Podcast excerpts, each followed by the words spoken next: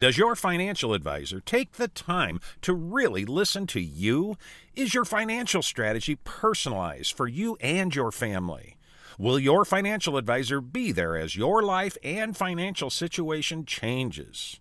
When you work with Edward Jones, they focus on what's important to you. You'll work together and use an established process to create a personalized financial strategy backed by the advice, tools, and resources to help you reach your goals. And they'll partner with you to help your strategy stay on track. Visit edwardjones.com or stop by the office of Todd Nash in Coralville, Jeff Rudolph, or Scott McGill in Iowa City, or Travis Whitmore in North Liberty.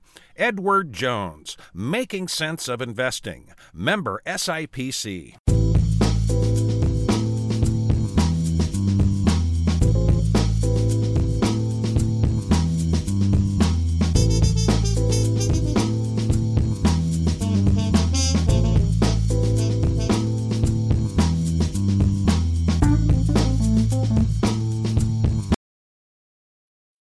Welcome to the Hawkeye Hotspot podcast here on hawkfanatic.com.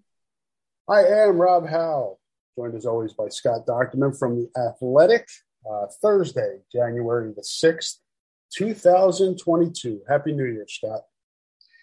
Happy New Year, Rob. It's uh, it's been an eventful six or so days since the since 2022, and uh, it's been a cold few days, at least for me, since I've been back sunny Orlando. Yeah, that had to be a shock. That has to be a shock to the system for everybody who was down there to come back to this. Um, yeah, it's kind of the way those things work out, and uh, we could talk about when we talk about the game. But uh, yeah, it seemed like it was even unusually warm for Orlando at this time of year. Yeah, I mean the air temperature was like 85 or so that day, and it was towards the end of the week, and then, but um, you know, on the field because it's a turf field you know, even in warmups, you could see that it was like 110. Now, I, I would say, because I was standing on the field for a while before everything happened, and I'm like, eh, it doesn't feel like that. But it's mostly about the the turf itself was that hot, and uh, and so yeah, it was a warm day. I was really surprised there weren't more people dropping um, for cramps and what have you. But uh, overall, it was, uh, you know, yeah. Once once I got back, luckily for me, I got acclimated a little bit because I flew into St. Louis and then drove up. So I kind of didn't get the 100, uh, 100 degree difference. I got more of the 80 degree or 65 degree difference. And so I can kind of work through that. Yeah, it's uh, hopefully we get a little relief here. I haven't looked at the weather, um, but hopefully uh, let it uh, lets up a little bit here. Iowa is the uh, one of those states that gets the extreme heat and cold throughout the year. So not it's not anything we're uh, unaccustomed to. So we yeah. deal. Right. Yeah. Um, we deal. We just all right. We got to go out and scoop the sidewalk. It sucks, and if you got a son who can do it, eat more the better. But uh, otherwise, out we go. Yeah, and uh, I think this we can segue into uh, what we were talking about right before we started recording. Maybe we should have hit record while we were talking about it, but uh, weather is one of those ex- reasons. I won't say excuse because I think that offends people sometimes. But yeah. you and I have been doing this long enough where we have heard every reason you could think of why people don't go to Carver Hawkeye Arena. Um, for basketball. Um, and it was the case Monday night. Uh, the Big Ten, we'll call it the reopener, I guess, against Maryland because they've already played two games.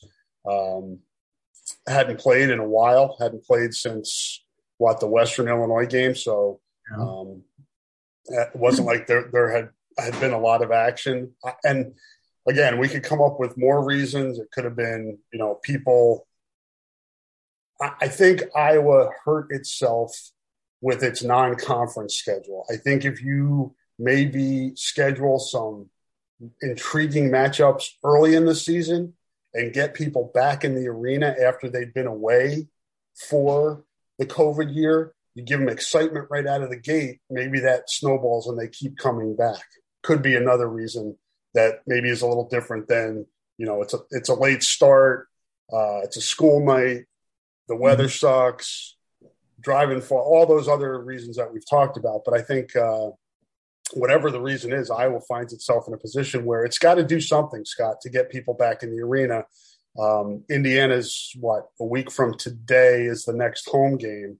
Um, if they if that game you know shows or the, the arena ends up being you know half full. I don't know the students aren't back yet by that point either. So there's a good chance that uh, and the students haven't really come out in full force anyway. So i think it's something that iowa needs to address and that's nothing new. I mean we've been talking about this for decades.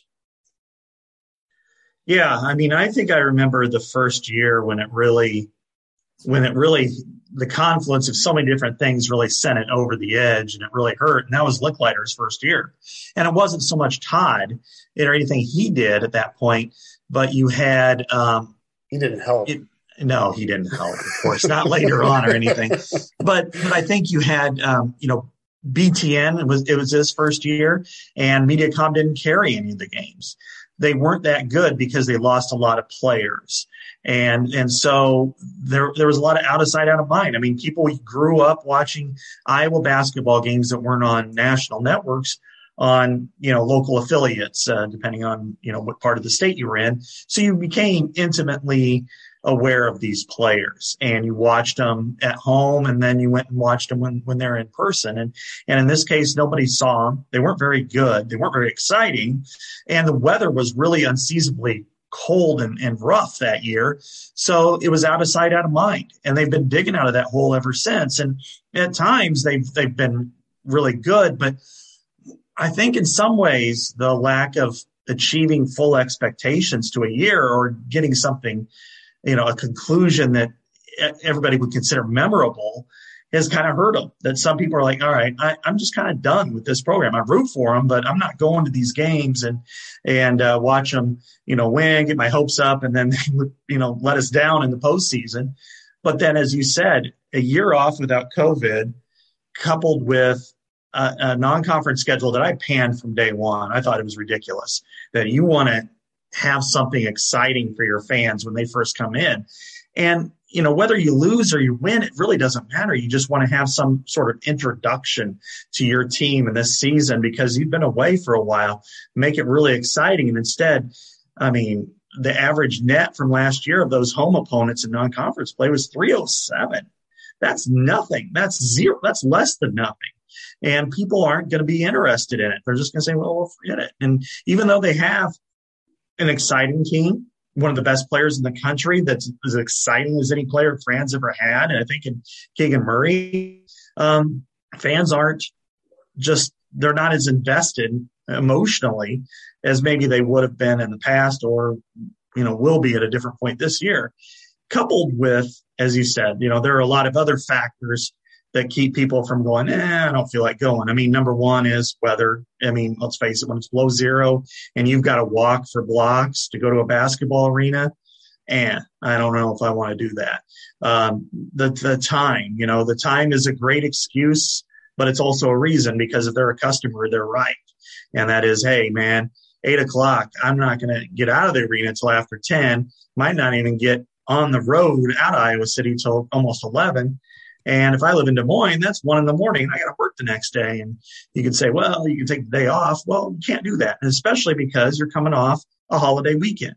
You're coming off a couple, you know, a lot of people take that whole week off and they, after eight, nine, ten days, it's like, man, I got to turn the page. I got to get back into work mode and, and doing some other things. So all of that was kind of hit, I think, on, on Monday night where, and you're only two days removed from a, a big postseason trip to, to, Orlando, and there were a lot of people there from Iowa, and uh, you know, I, it, the listed attendance was a little over ten thousand, but my guess is is probably at best two thirds of that. I mean, was it half full or even less than half full? I'm awful at the guessing attendance game. Um, I will say, like I said to you before we started recording, the North and South, and the South is where the students are and there weren't any stu- there were i shouldn't say any there were very few students there it's break i get that the north very few people and then there were holes on each side so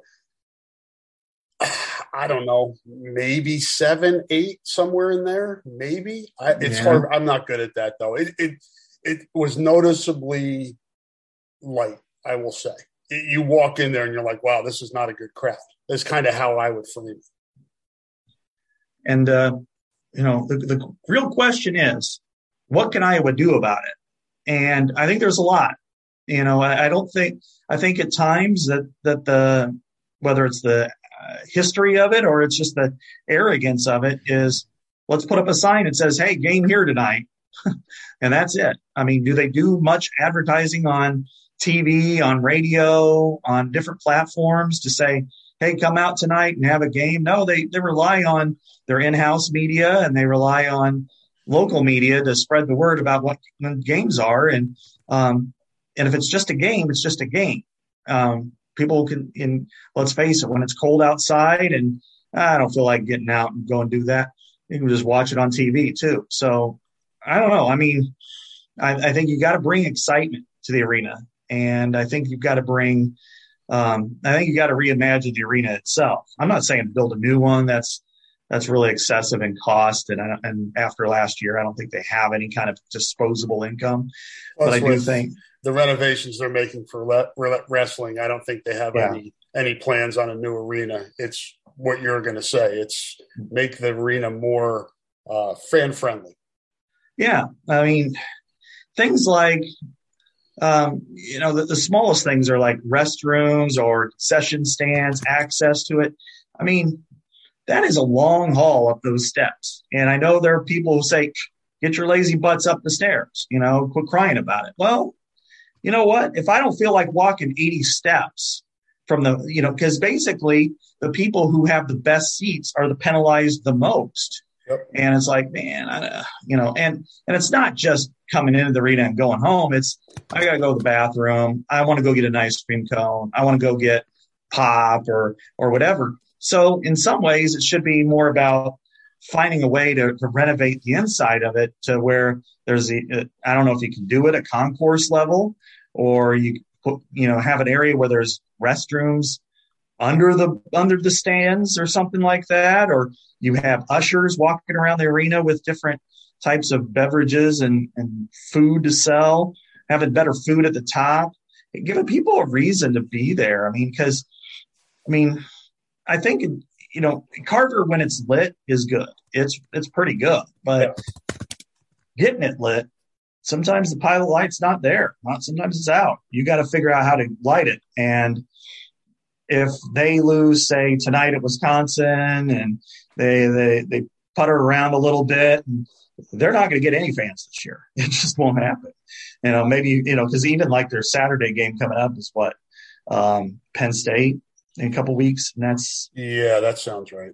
yeah that doesn't get people energized you know not this penn state team. Maybe football yeah yeah, I think you always hear, or I've heard this reasoning from people in the athletic department before. You don't want to cheapen the product by Mhm. giving away free seats or reduce price for tickets, things like that. You have to take the loss now because I think this has gone on long enough, Scott, where I think you've almost lost a generation of fans. You've failed to continue to bring people in as they're growing into, you know, adults to where Yeah. they're going to come out.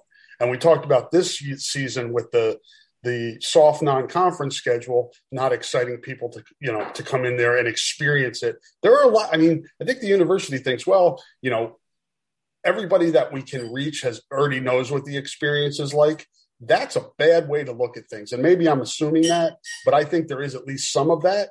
And i think you need to say listen we're going to go two for one on tickets. Whatever we need to do free parking uh, concession voucher, whatever you have to do, you need to start getting people back into the arena, experience, get them in there to get it full or close to full, and have them experience that, and then they'll want to come back. Mhm. You can't just assume that people are going to show up to think of, to see what it's like. Give them a Yeah. reason to come in. Make it very convenient for them. And there's and you said there's nothing you can do about eight o'clock starts. You know that's all controlled by the television. You have to do things halftime shows whatever mm-hmm. you need to do, all those things. there was a time, excuse me, where they did like Pop-A-Shots up in the concourse. I don't even see those anymore for the kids. Do some things yeah. to get people engaged and wanting to come in and building building up a a base of people that will continue to bring people word of mouth. Hey, I, we went to the Iowa basketball game. It was great. It was two for one tickets. We got free parking, whatever it is. Give the students free tickets. Give them pizza, mm-hmm. whatever you have to do. Don't do it once in a while. Continue to do it until you build it that base back up. Yeah, I understand, and I, I, I can sympathize with the whole uh, thought process of don't cheapen your product. And um, you know, football it has become the true and only breadwinner of that department right now because basketball has been stagnant since the Alford years, frankly, financially. Um, and, and this was, and you know, the we started hearing about the the concerns with attendance. That was one of the reasons why Dr. Tom was shown the door, Scott, was because they were like, we can't keep losing attendance. That was 25 years ago. Mm-hmm. Yeah, right. Uh, and they've got to figure that out. And, and it's something that they can't just ignore or sweeten up or uh, let, us just show this one little thing. I mean, they've got to, they've got to think big picture here. And, and I think you're, you, what's one thing that Iowa fans that, that we make fun of that is entirely true if you're there? It's the fear of not getting out of the freaking parking lot. and that's why with four minutes to go, it could be a tie freaking game at the under at the under four that you'll see four thousand people circle around the top because they want to get their asses out the door to their cars and make sure they're on the road and they're not stuck in traffic for half an hour trying to get out. That is a disadvantage for Iowa. That's something that they have to understand. So how do you rectify that? Well, you could build a new arena and have, you know, 25,000 parking spots. That's not going to happen.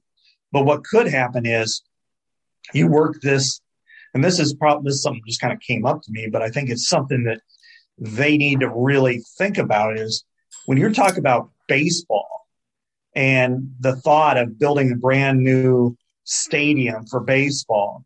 And there's been the West Campus project discussion for all those years that maybe it's time to say, you know what, we're going to focus on this and we're going to turn Duane Banks Field into a parking lot.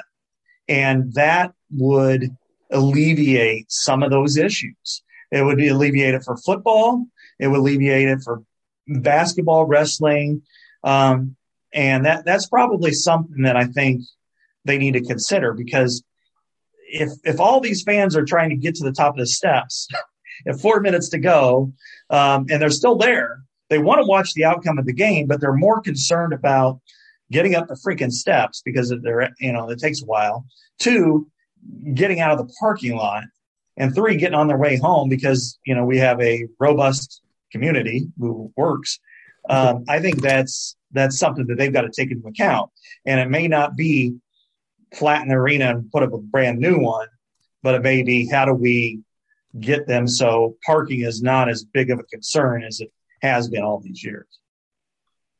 Yeah, and uh, I think that would that would uh, please the baseball folks who would like to uh, have a better facility because you look around. I, I, don't think Iowa has the worst facility in the base Big Ten baseball wise, but it's not near the top. It's probably yeah. probably below the middle. Um, yeah. if you look around. So that is something that could be addressed.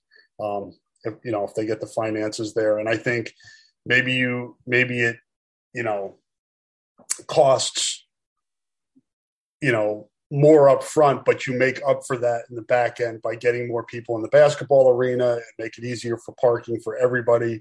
Uh, we saw that kind of when the bubble went down. Uh, mm-hmm. That additional parking has helped. Uh, it's allowed more people to uh, bring their RVs in there, things like that. I think you kind of have to think of it that way. Um, but it feels well, like I think it's a yeah, I think it's a three way three way win yeah. Um, in some ways because with baseball, as you said, it it it gives them a a home that they can be proud of, and you can build luxury suites for them, and you can earn, win some money back. Um, you can because if you can have luxury suites, maybe clubhouses, you can spill that over into a lot of different things. And, um, but, uh, so you might be able to help pay for that too. If you have parking there for football, then you're going to generate a lot of revenue and basketball too. And, and so you've got kind of that win-win. And then just for the fans, the casual ones who maybe will go to a couple of games a year, maybe it keeps them in their, their butts in the seats. And that helps that atmosphere to help win. And one more win could get you a better seed, which ultimately could get you a better opportunity to win a win two March games, which is really what's been holding this program back for so many years. Is they haven't been able to get to the Sweet 16 since the 1990s, and they've got to they've got to figure that out in the worst way. And again, it, it may be me. I completely agree with you, and maybe it's me just being unfair to the, the marketing people and, and the athletic department over there. But I just feel like, you know, having, having had this conversation pretty much every year or most years for, you know, for the, my entirety of being around Iowa athletics, um, I feel like the, and I've heard it said before, we just need to win more games and then the people will come out. Yeah. It, you got to do more than that now. You have to do mm-hmm. more than that. TVs are really nice now mm-hmm. at home. Right. Every game pretty much is on TV. The games that weren't on TV in the in the non-con were games that were ridiculous anyway that people didn't care if they missed against, you know, Mount Mercy or whoever they were playing. so, right, right, know, right. Um, and I've heard that now a lot more in the last maybe five to 10 years where people are like, hey, my TV's great. You better do something to get those people involved.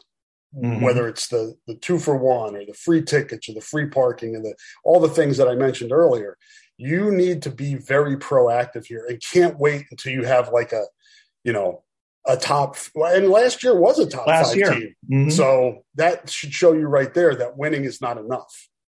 Right. And unfairly for them that they weren't able to, to right. capitalize financially off that uh, that team. And but now they've got a pretty good team. They've got a team that's um, you know got Watch. some marketable players. You know they're fun. They're up tempo. They they do a lot of different things. I mean, I think there's there's some fun there that we just need to. Um, but you know, then again, all these issues are perpetual. They're all things that we've discussed for a long, long time, and uh, so anyway, it, it's it, to me. I think it's just a matter of uh, you know being able to capitalize on what you have to to and and I think in some ways, you know, part. It, let's look at the difference between Iowa and Iowa State. Same type of people, same type of passion for both programs. Why is it that Hilton is a madhouse? That people are there, they fill it up all the time, no matter who they play, when, men's and women's and Iowa has got kind of a stale atmosphere. Some of it is the arena itself. Let me yeah. let's be honest.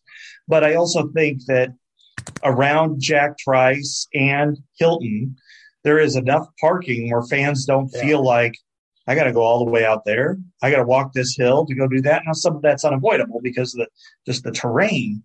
But if you can make it so there is more parking available, which also, you know, the byproduct is that helps the the the, the the hospitals because um, you might have more parking during the day for people who go and stuff like that. I mean, hell, even for us, because half the time we drive in there to go to a press conference, um, all the meters are taken up and we have nowhere to go, and we have to go, uh, you know, into the dental lot down the street.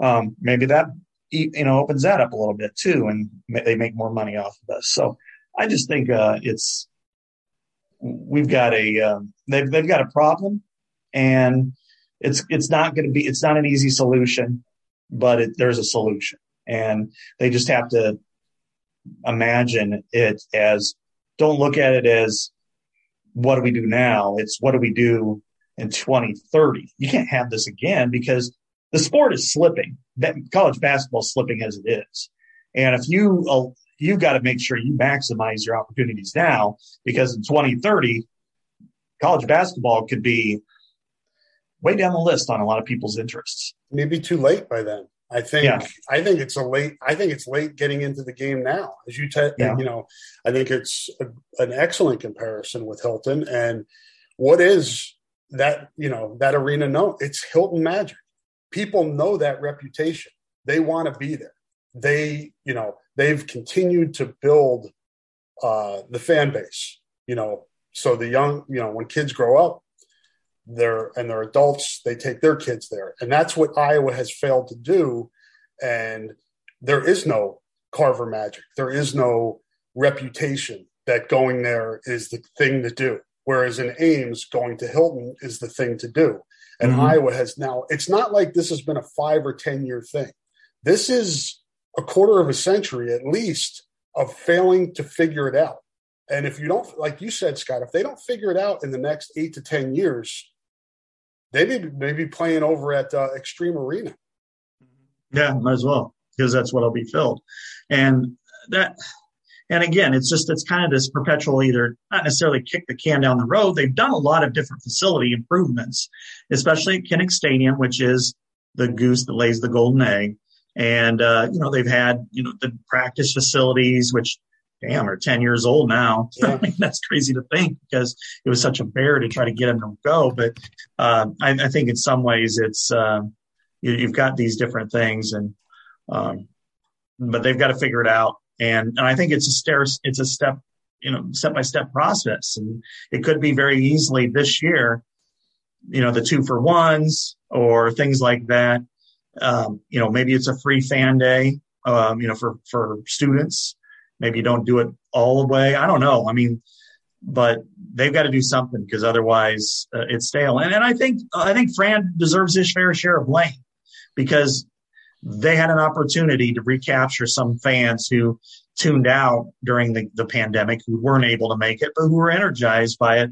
And when you started to see that schedule at the same time, concurrently with a football team that was highly ranked all year, then you're looking at, eh, oh well, eh, oh well, they're not very good. They're not playing anybody any good anyway, and they lost a lot of guys, and they let that narrative kind of seep in, and and uh, then when they got bounced pretty hard by Iowa State on the road. Um, there was no other game, you know, because playing Utah State and Sioux Falls, great, but that's in Sioux Falls. Why, why not Carver Hawkeye Arena playing a, a decent team? And I saw this uh, brought up, and I think this might be right on. Is maybe one of these early games, a Maryland game or whatever, when the students aren't there, maybe play a Big Ten game in Des Moines. You know, yeah. maybe play it at Wells Fargo you know, because then you can kind of, you know, uh, you know, engage with those central Iowa fans, and and that might be something to consider as well. Yeah, and I think I know it wasn't at Carver, but completely dissolving the Big 4 mm-hmm. you know, in its initial setup, which was you know home and away, which I think right. would be great for mm-hmm. the the car, you know, the attendance in Carver and building up that early season excitement for your team. I think you lose that, um, and I, the non-conference schedule this year, even with, and I think again, I think it, it this was just another log on the fire that has already been, you know, flaming for decades now. There, it just at every turn, it just seems like things aren't being done to make the situation better. And it just mm-hmm. keeps the fire just keeps getting hotter and hotter and bigger and bigger. And eventually you're not going to be able to put it out. So I don't know. I mean, it's up to them to try to figure this out. I don't think it's going to be easy, but I also don't think it's rocket science either. Sure. And you know, the one thing we really haven't discussed is the the overall disappointment with the program in key March moments. Yeah. Um, when you look at last year being a number two seed, yes, it was a bad matchup with Chris Duarte from from Oregon and their backcourt. So those matchups happen.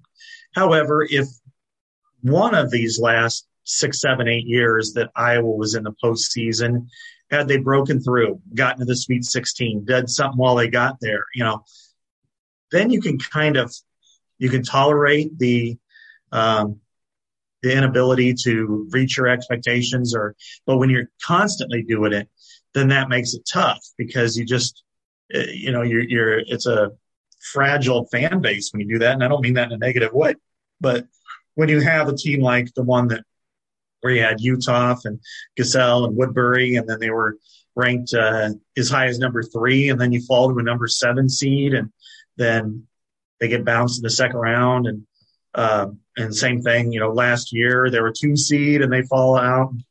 Everybody, every time there's a loss in February, everybody's like, "Oh, the the Franuary fade" and all that kind of stuff, and and so all of those are factors. All of those end up in the Iowa basketball psyche, and they've got to figure out a way to untangle it. I mean, the performance on the floor that's entirely on the coach, and and and I think the schedule is entirely on the coach because you don't see Gary Barta putting his foot down the way Bob Bowlesby did with, with Tom Davis. Yeah. You know, he was like emphatic, you've got to play better teams. And they're not. And that's why they're not getting the tournament, um, or didn't for a year or so. Um, when you look at um, Fran, free reign, and you brought in wins. And when you're playing good teams, in a lot of cases, they're on neutral sites. Well, how does that help the fans here? The ones who, the donors, the ones who pay the salaries, the ones who come to all these games, and they're not going to see Gonzaga. They're not going to see even Utah State or Cincinnati and Chicago. I mean, instead, you're, not even going to see Drake or UNI. So I, I think that they they need to come to a business decision. You know, how do they make this better? And I think it, everybody has to put something in the middle of the table. And that includes Fran and his non-conference scheduling. You can't just say, well, I'm just going to schedule what I want and then, then get mad when people aren't going to come and watch them play my alma mater or, um, Alabama, whatever state, A and M, whatever. It just doesn't work that way. Oh, and uh, I saw Iowa State and uh, Texas Tech last night, a battle of top 25 teams over at Hilton.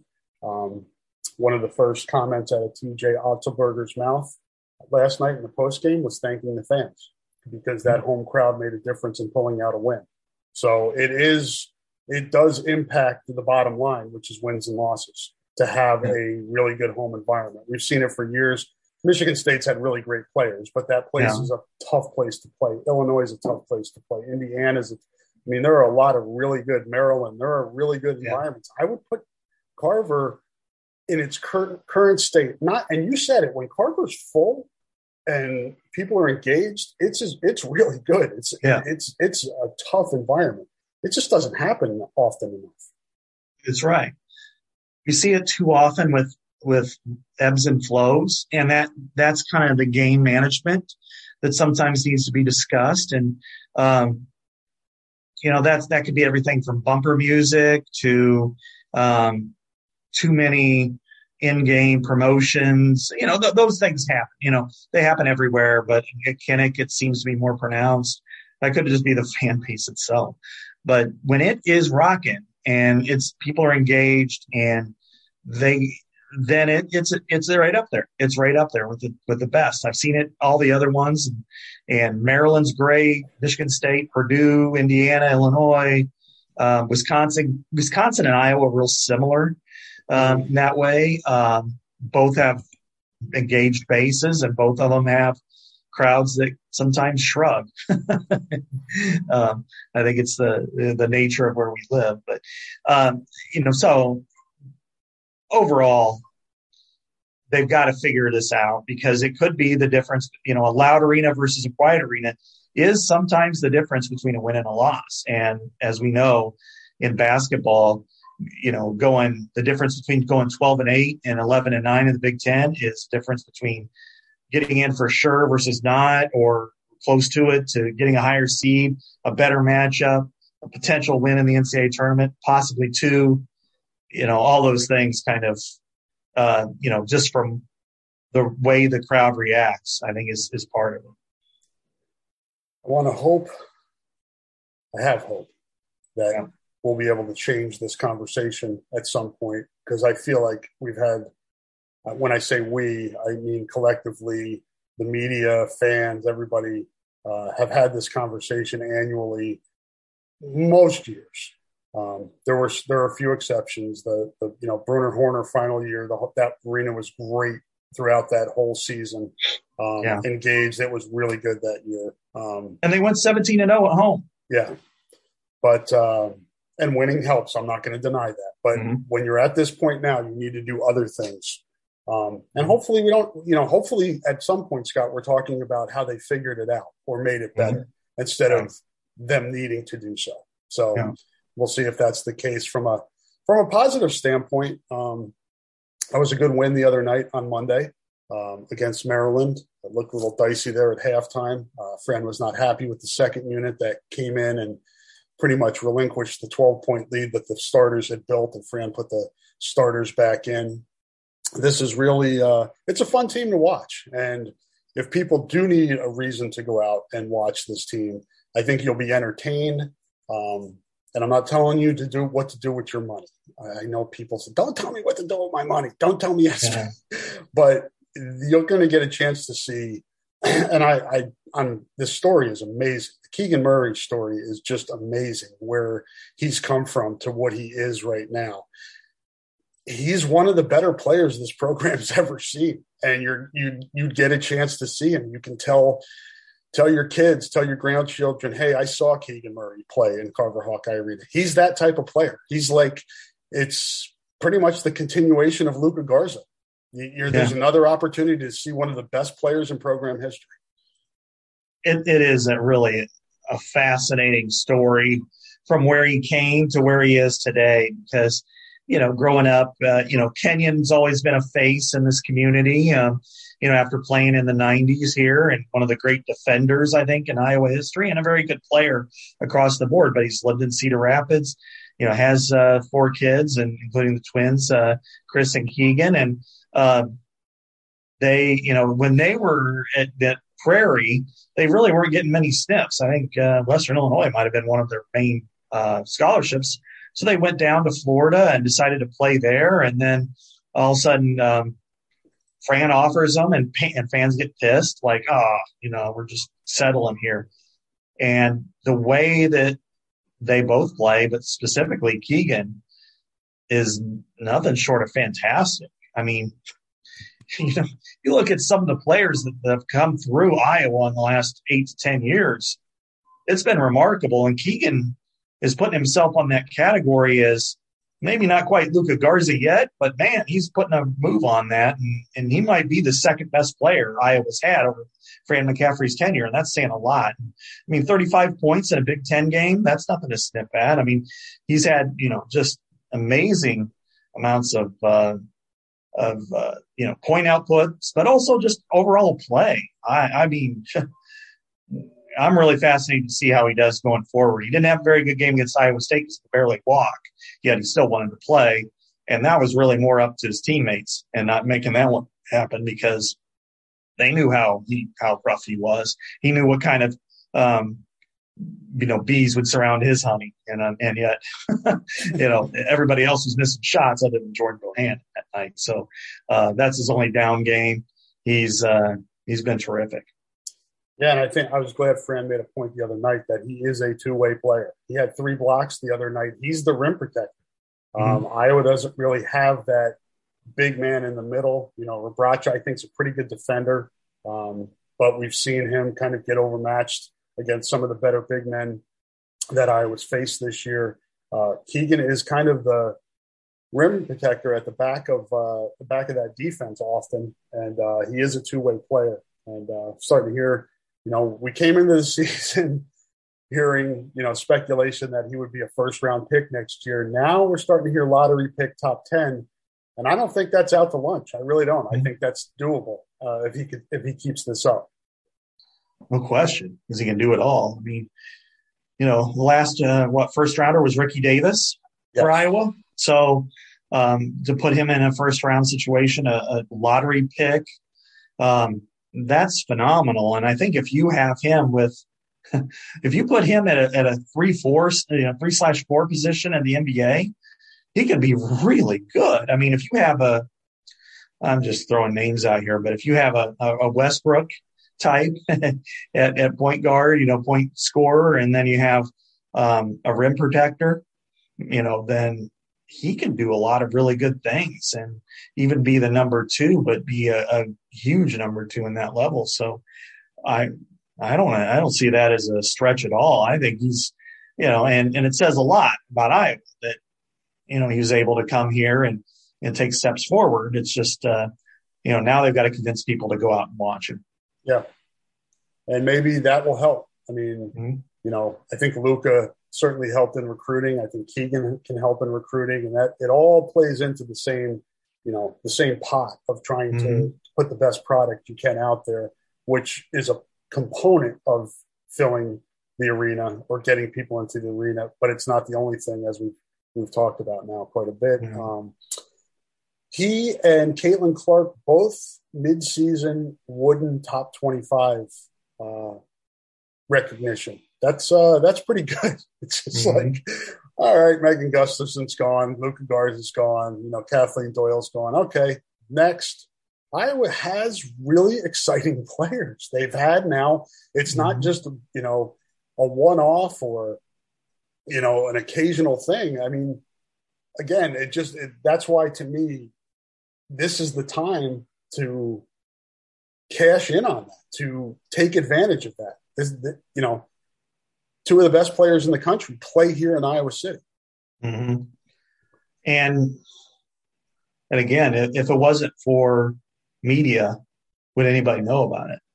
I mean, they've got they've got to do their fair share of marketing and, and advertising to get people to go and watch them because these, will, these two. I, I, will say I don't want to interrupt, but I, I'm going to lose this thought.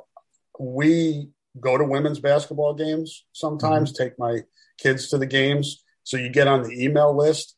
The past few games, they've been um, they've they've sent emails out. The first three thousand fans, you know, if you if you take advantage of it, you can get in for free. Mm-hmm. So they're they're giving away three thousand free tickets basically if people want to want to use them. So they're trying there. They they need to try that on the men's side as well. Yeah, yeah. I think they're you know we the one thing we could say is it, it could be an, an aberration of some extent the Monday confluence of holiday and yeah. and snow and all that stuff. And maybe next week when they play Indiana or, or, Penn State after that, that things will change and get a little bit different. But um, but they can't bet on that either. You know, I think Penn State is a great opportunity. It's a Saturday. Mm-hmm. Do something mm-hmm. to get people in there for that game because on the surface, Penn State, as you said earlier, that's not going to move the needle for people. Mm-hmm. Yeah, it's not even like a in Illinois or, or something yeah. like that. You know, um, you know, I, I, think with Caitlin Clark, you know, just what a tremendous player she is, and with with with uh, Paige Bueckers out, that I think it gives an opportunity for her to maybe be the uh, player of the year. But you know, they've got to do some winning too. Um, they've had they had their real pickups, you know, a couple weeks ago, and uh, you yeah, know, but Rebecca. Had, they've you know, Rebecca Lobo too the women's right. team where they've been hit. Not that well, they had their own COVID, and now they lost the the you know two games in the Big Ten already because of COVID. Yeah, um, I think Rebecca Lobo, when they were talking about the Wooden Award last night, that was the first player she mentioned and talked about. Mm-hmm. And so I think you've got to really, um, you know, em- emphasize that. And I, you know, it's still a long season. Still got two more months of regular season basketball before we get into the postseason and stuff. So there's some there's some room for growth, but I think what we saw Monday night should be an alarm, um, you know, to, to, the to the administration that it's not going to be just easy. Put up game, you know, science sciences game today, come watch. That there's going to have to be um, and pay 27 bucks and go buy some nachos and you know overpriced drinks um, I think they've got to do something there to make it better. Yeah, no doubt. We'll see if they do. Um, and I don't think we're like being alarmists here. I mean, we have, it's not like a small sample size of this being an issue. it's a huge yeah, right. sample size. So it's certainly fair to, uh, to wonder if uh, action will be taken. Um, wrestling back in, uh, back in action on Friday night at Carver Hawkeye Arena. Uh, Minnesota comes to town, Gable Steveson. So obviously, I think the wrestling matches have all been sold out, if I have that correctly, um, mm-hmm. before the season. So that's obviously they know what they're doing there. and yeah. and again, you have the top team in the country in a lot of people's eyes. Um, that's going to help as well, and that's you know that's got that that's wrestling is an Iowa, Indiana basketball, Texas mm-hmm. football. You kind of have that inherent advantage with wrestling in this state as well. So I don't know where the yeah, I mean it's a niche base, but it's a very passionate niche base, and um, you know they yeah they sold out all their season tickets, and then two duels. This one on Friday against uh, tomorrow, I guess, against uh, Minnesota, and then the one against Penn State at the end of the month are completely sold out, and um, every ticket. And it's unfortunate, you know, Spencer Lee now will have knee surgery and he'll be out uh, because I think that's at least with the one on Friday you, you know, the bookends of the two best wrestlers in the country, Spencer Lee and Gable Steveson for Minnesota, was what a lot of people really wanted to see. And I'm not saying that they can't do anything. Drake Ayala might have a nice year at 125 or whatever, but I think with uh, when you look at what um, you know, Spencer Lee was a was a show in his own right. I mean, there were people that would pay to watch just him wrestle. So that is kind of a hit, but you know, it's a niche base, but it's the most passionate niche base you'll ever find. And uh, it, so it kind of sells itself as long as they compete, they win, and they dominate. Uh, I think that's another factor too. Just winning isn't enough for a lot of Iowa fans in wrestling. Yeah, um, unless you win it all, the bar is set mm-hmm. high. Unless you win it all at the end of the season, it's there's uh, there's a void there, and mm-hmm. it's you know a blessing and a curse, as they say, when yeah. when you're in that position.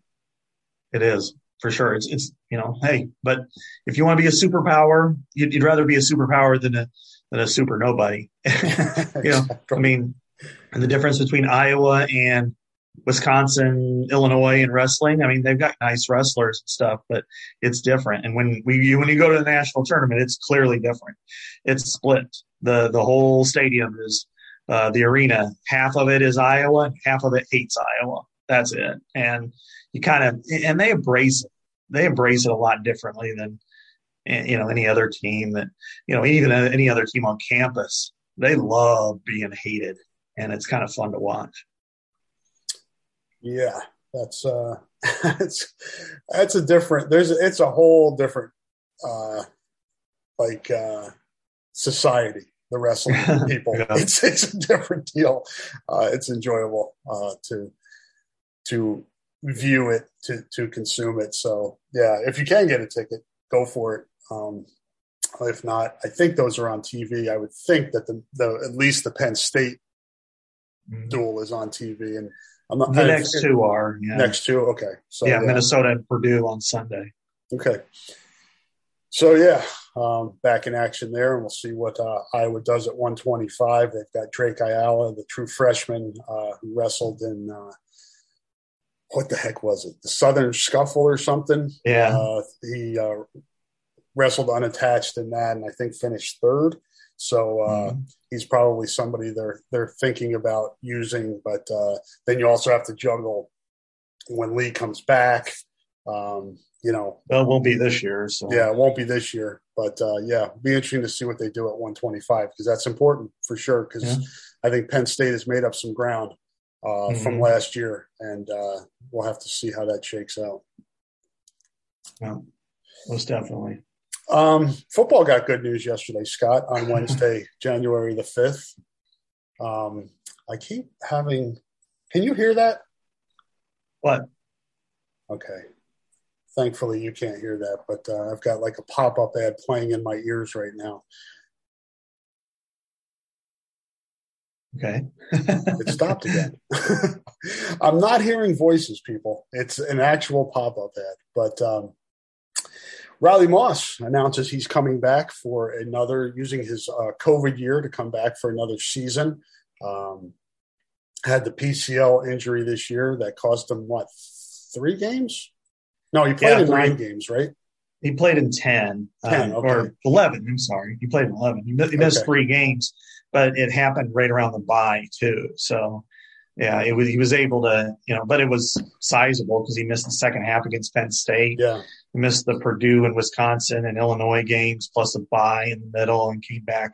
I think it was for the Minnesota game. I remember, yeah, it was Minnesota because I was, I think I was joking to him. I'm like, you know, you could go four for four with interceptions against the Gophers in four straight years. He's like, that's the plan, but never did it happen that day. Yeah, but. uh I'm I haven't I haven't talked to Riley yet, but I'm assuming uh, his decision was uh, well thought out, and he was you know had all the information he needed at his disposal in terms of where he stood in the draft, uh, what the benefits were to going and coming back, uh, and he made a decision for him, which is, should be the uh, which which is the idea here. Mm-hmm. Uh, do what's best for you, what you feel is best for you. Uh, it's kind of like, uh, you know, uh, once in your life where you have control over things like this. So take advantage of it. And uh, obviously, a big boost to Iowa's secondary. Uh, lose Matt Hankins, but have Riley back. Jermari Harris, I thought, got better as the season went on, and obviously has shown that he's capable of being a starter. Uh, Terry Roberts hopefully will be back and healthy next year. Uh, man, that must have been a severe bone bruise to to uh, keep him out that long. And then uh, Cooper DeJean also could drop to safety, could stay at corner. We'll kind of see what happens with him. But uh, Iowa in a real good one. And Jack Koerner announced that he yeah. was not coming back. So uh, there's an opening there as well. Um, so there'll be some some changes in the secondary, but also a, a lot back to be excited about. Yeah, I mean, the really the the one hanging Chad here is uh, is Dane Belton, who yeah. is exploring his options and whether or not he comes. So. Yeah, and he deserves it. I mean, he had five interceptions, led the Big Ten. He should get as much feedback as possible because my own view with him is he he was a little inconsistent at times. He was also very, very good at times. I don't, I think, you know, Amani Hooker to me was a little bit more um, well rounded when he left. Um, I think Dane could be there next year. That's my own view, but hey, it's his body. If he gets feedback that says you're going to definitely be a draft pick, um, you're probably mid round guy, uh, you know, maybe that's good enough for him. Um, I, I think he could be one of the best defenders in, in not only the Big Ten, but maybe in the country if he comes back. But hey, you know, it's his body, his opportunity. And, uh, but, but let's say that he does. Then you've got Riley Moss returning. You got Kaevon Merriweather returning. You've got Dane Belton returning. Jermari Harris, as you said, he played his best game by far against Kentucky. He was fantastic. He was all over the place hitting. Uh, did it with a really rough shoulder too. He had to be re- removed late in the game because of his shoulder injury. But yet he had the interception, um, six tackles, couple breakups. Um, almost, you know, had a big breakup that was really looked almost like a fumble, forced fumble at one point that would have been a big play in that game. Um, so I don't know that he loses that job. I think he's got that job locked up, and and Terry Roberts is going to find a way to get to the field. But wow, that's that's going to be tough for him, you know, because that would have been his gig. And now he's, uh, you know, with with Riley Moss uh, coming back, you know, maybe he's number three, maybe he's cash, maybe he's safety, maybe they move Moss to cash. I don't know. I mean, they've got a lot of pieces there. Plus, as you said, you know, Cooper DeJean and and uh, Xavier Nwankpa. I mean, you've got some pieces. Maybe Sebastian Castro takes a step forward. Um, you know, there's there's a lot of really good players that they they're capable of plugging in and playing. You know, as long as they stay healthy, that's always been an issue. It seems like for the secondary that sometimes you look at them and go, man, how are they going to get all these guys on the field? Next thing you know, you're like, oh my god, they got to go get a redshirt or a true freshman out there. um, so, um, but you know, Riley's decision was mature it was probably the right one, even though I think he would have been probably a late draft pick. Um, that knee, getting that PCL torn, would have prevented him from showcasing the best version of himself at the combine, at, at pro day. It would have tore him down. He wants to make sure that he's um, at an elite level. And, and, probably the only way to do that is to strengthen his knee, to get it back up to 100%, play a full season. And, uh, you know, hey, with, he's got 10 career interceptions. He's good enough that, and if he plays a full season next year, it's not completely, off the charts that he couldn't set the school record eight for a season, maybe that that eight would turn into a tie for the career record. So if teams um, decide to throw at him, he may not yeah. get many opportunities. But, but Jermari Harris on the other side, then he benefits. it could be a seven and four issue, kind of like with Hankins and, yeah. and Moss. You know, and there's no there's no wrong answer there. That's for sure. Good news there. We've got, uh, as you said, Belton hanging out there still. Um, Sam LaPorta indicated that he's exploring his options. Tyler Linderbaum uh, kind of caught attention of uh, of the fans yesterday uh, with his tweet in response to Riley Moss with uh, what do they call that emoji? Is that the eye look, mo- yeah. look emoji? Yeah, the look emoji. Yeah. the kids that are listening to this understand understand that the the, the older people like us may not. Old dudes. yeah, the old dudes may not. But it was, I guess, the the um, the takeaway from the response by Tyler was, "Look at what Riley's doing. Might I do that?" or at least that's the kind of it elicited that response from people. But I don't know, man. I just, especially getting dinged up in the in the Citrus Bowl, um, seeing what can happen. I mean, he's got to go, doesn't he? I know he loves Iowa, like just as kind of like Hockenson. He, he wants so yeah. badly to play more college football, but God, the money and the opportunity and the career you can have um, mm-hmm. I just I can't see him making that decision. That's where parents and staff have to push him in that direction. I mean, would they love to have Tyler Linderbaum back? Of course, yeah. who wouldn't? But he's ready. He's ready. He's one of the, in my opinion, he's one of the five best centers in the world. I think he was ready last year. He was, and you know he could he could go out there and he could start for a team day one and be a Pro Bowler next year. I'm hoping the He's Jets get him. Yeah, they might um, they because with two, with two picks in the yeah. top, and his value was never going to be higher because the Jets and Giants both are going to have probably top ten picks, and Jets will have both two of them, top ten picks, I think. Yeah, both of them have two this, top ten. Yeah, because unless the Bears uh, magically win again, and then like the Giants are like three and twelve or something like hey, that. Justin Fields is playing this week, and Matt Nagy is coaching, so you never know. Yeah, yeah, maybe they will. I don't know. It was exciting watching them play two weeks ago We get to Seattle, but uh, end his career on a three-game winning streak. That'd be funny. Uh, but you know, and then other teams. There are teams that have spent immense amount of resources scouting him. I know Pittsburgh is one for sure, and they want him in the worst way, which means they'll they'll be willing to trade up to get it. They'll have to because I can see the Jets not picking him with the first first round pick, maybe their second one. So somewhere in that five, six, seven range, I can see somebody knifing in and saying, "All right, we got to get this guy. He is everything we need, not only as a um, as a player, but as a tempo setter, as a, just a kick-ass performer, um, he changes he changes everything about our program. So I think that's something that that a team like whether it's the Jets or the you know for Zach Wilson, the Giants, for whoever the next head coach and possibly quarterback will be, uh, for the Cleveland Browns, if you're going, man, you know we we're, we're undisciplined, we need that focus, that voice you know, he's if everything. You look at this wants. draft, Scott.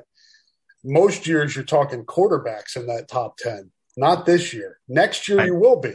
Bryce mm-hmm. Young comes out next year. You know, in that group, that really good group of quarterbacks. So this, I just there's so many reasons for him to take advantage of this. Mm-hmm. Financially, it'll be huge, and he's there's just so much. You know, he's already graduated college. Yeah he's already proven himself to be one of the best players in Iowa football history. Okay. I mean, I don't even want to be hyperbolic, but it's true. I mean, you put him in that situation with Gal and under Ferentz at offensive line, Wirfs, Gallery, and Scherff, and he is their equal. No question in my mind. So go do the next level. Go promote it. you, you know, we know, you know, if you're Kirk, we know you love us. You know, we love you you're gonna your picture is gonna be on the wall. you're to be forever regarded as one of the greatest players who ever played here. Go get your bag, you know, go get your money because you would hate to see him, God forbid, tear an ACL, you know, in the second game of the year, and then, you know, then get kind of forgotten about. You know, maybe you're drafted at 25 instead of six and cost yourself several million dollars. Yeah, and it is that. I mean, if people want to look, they can look at what the signing bonuses are um, for you know the eight to ten pick or twenty five to thirty. There, there's a big difference. Um, right. Um, it'd all be nice for me. I would take any of it, but well, well, you know, like let's say right now, you know, I'm looking at Spotrac here, and the total value of the let's say the Jets number seven overall pick, which is where they would be. Let's say he goes there. Uh, his his four year value is twenty seven million dollars with a sixteen point almost sixteen point nine million dollar signing bonus. Let's say that he waits a year, he get or he gets injured or something, he goes number twenty one. Then that's fifteen million dollar total value with an eight point two million dollar signing bonus. So you're talking, I mean, again, millions of dollars lose just by something happening because again, some smart team is going to say, not only are we drafting the best center in the country at that position, or we're drafting somebody who's going to change the, the, the mindset of our team, our offensive line, build an accountability, build a toughness, a discipline, changes everything. And accountability, it, it's and that mindset you just can't put a price on. And it's the difference in every single aspect of your team in the off season to the games to the practices, everything. And and that's what Tyler Linderbaum brings. And if and he's going to go through the wash, and I'm sure he's going to have well, his arms aren't that long, or blah blah blah. You know what? Shut up. This is we know what this guy can do, and he'll do it on every single down for whoever grabs. Yeah, they better take him with that seventh pick. um, but you you've mentioned this before on the podcast, and I alluded to it a little bit ago. Hockenson had a really tough decision mm-hmm. to make, but he was the eighth pick in the draft. I right. don't think he's. I think he under. He, maybe in the moment he didn't understand, but I think he understands now. Yeah, that was a heart versus head situation. He loved being a Hawkeye, and, and let's face it, that's one of the I, I, grew up in the state. I know what it was like when i grew up in burlington and hey this weekend we're going to iowa city and we're getting crazy yeah. you know we're having fun. And to live in there and be a hawkeye and be one of the best of them and you're from Chariton iowa and um, there's nothing better than than going to school at iowa. It's fun. It's energetic. It's just everything about it at that age. And he well, had to give know, it up. you know we didn't we didn't play college football but mm-hmm those college years are, are some of the best years of your life and you don't want to exactly. you don't want to leave that and and I get it. That's the, that's the thing where it was heart versus head. It was like, man, you know, I don't I want to come back. I want to play. I love this school. I love this. I, I love everything about this. And then, but you know, in his case, his parents were like, yeah, man, yeah. You, you know, what happens if you have a high ankle sprain? Yeah. And you catch 20 passes and all of a sudden it's like, you know, I mean, think of like George Kittle's senior year with the mid with the mid foot sprain and and he was injured and trying to fight through it and stuff. Then your your value just plummets, and then that's not your fault. So I, I think in some ways he made the right decision financially, of course, because now he's on to what next year will be year four. Same thing with uh, with Noah Fant, you know, who didn't have a real hard decision to make, but but uh, you know, you got it. The ones that I struggle with are the ones who, if you come back for another year, you can improve your draft stock and be a better player. I think Geno was that way. I thought Geno seventh round. I wouldn't have recommended that, not just because of the seventh round thing, but I thought that he had one more step to go and maybe be a first team All Big Ten, maybe All American, maybe be a fifth round guy. I um, think uh, he, I think he and Riley Moss are comparable, and it'll be yeah. interesting to see Riley Moss coming back how much he can improve his stock. Right, and Riley's accolades are way beyond what Geno yeah. had. Oh yeah, definitely. You know, All American and Big Ten Defender of the Year. Um, the the two that are hanging out there that I think are you know, I, I just I, I would be shocked if I don't get shocked very often, but I would be shocked if Linderbaum came back.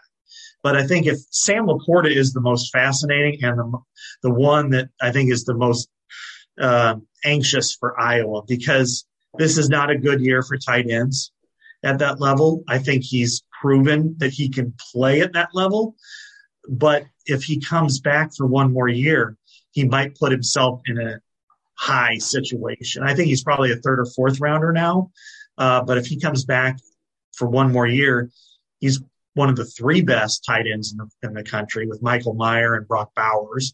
And I think he's got a, a chance to be a first, second, or third team All American, Big Ten to, tight end of the year, become a little bit better in a, in a few situations, and maybe be a first or second rounder, or you know at worst third rounder. So that, but I think that's also the one that Iowa really needs to come back to. So um, some those are some fascinating ones. I think Belton's um, in that same category. Um, I think you just say Linderbaum, thanks for your thanks for your service, and uh, LaPorta, man, we really need you, and Belton, it's best for you if you come back, but we understand if you don't. How about Jack Campbell? He's to stay for sure. Yeah, yeah, and I've heard that too that he wasn't gonna he wasn't gonna leave. Um, he with one more year, he might be a first rounder, but he needs.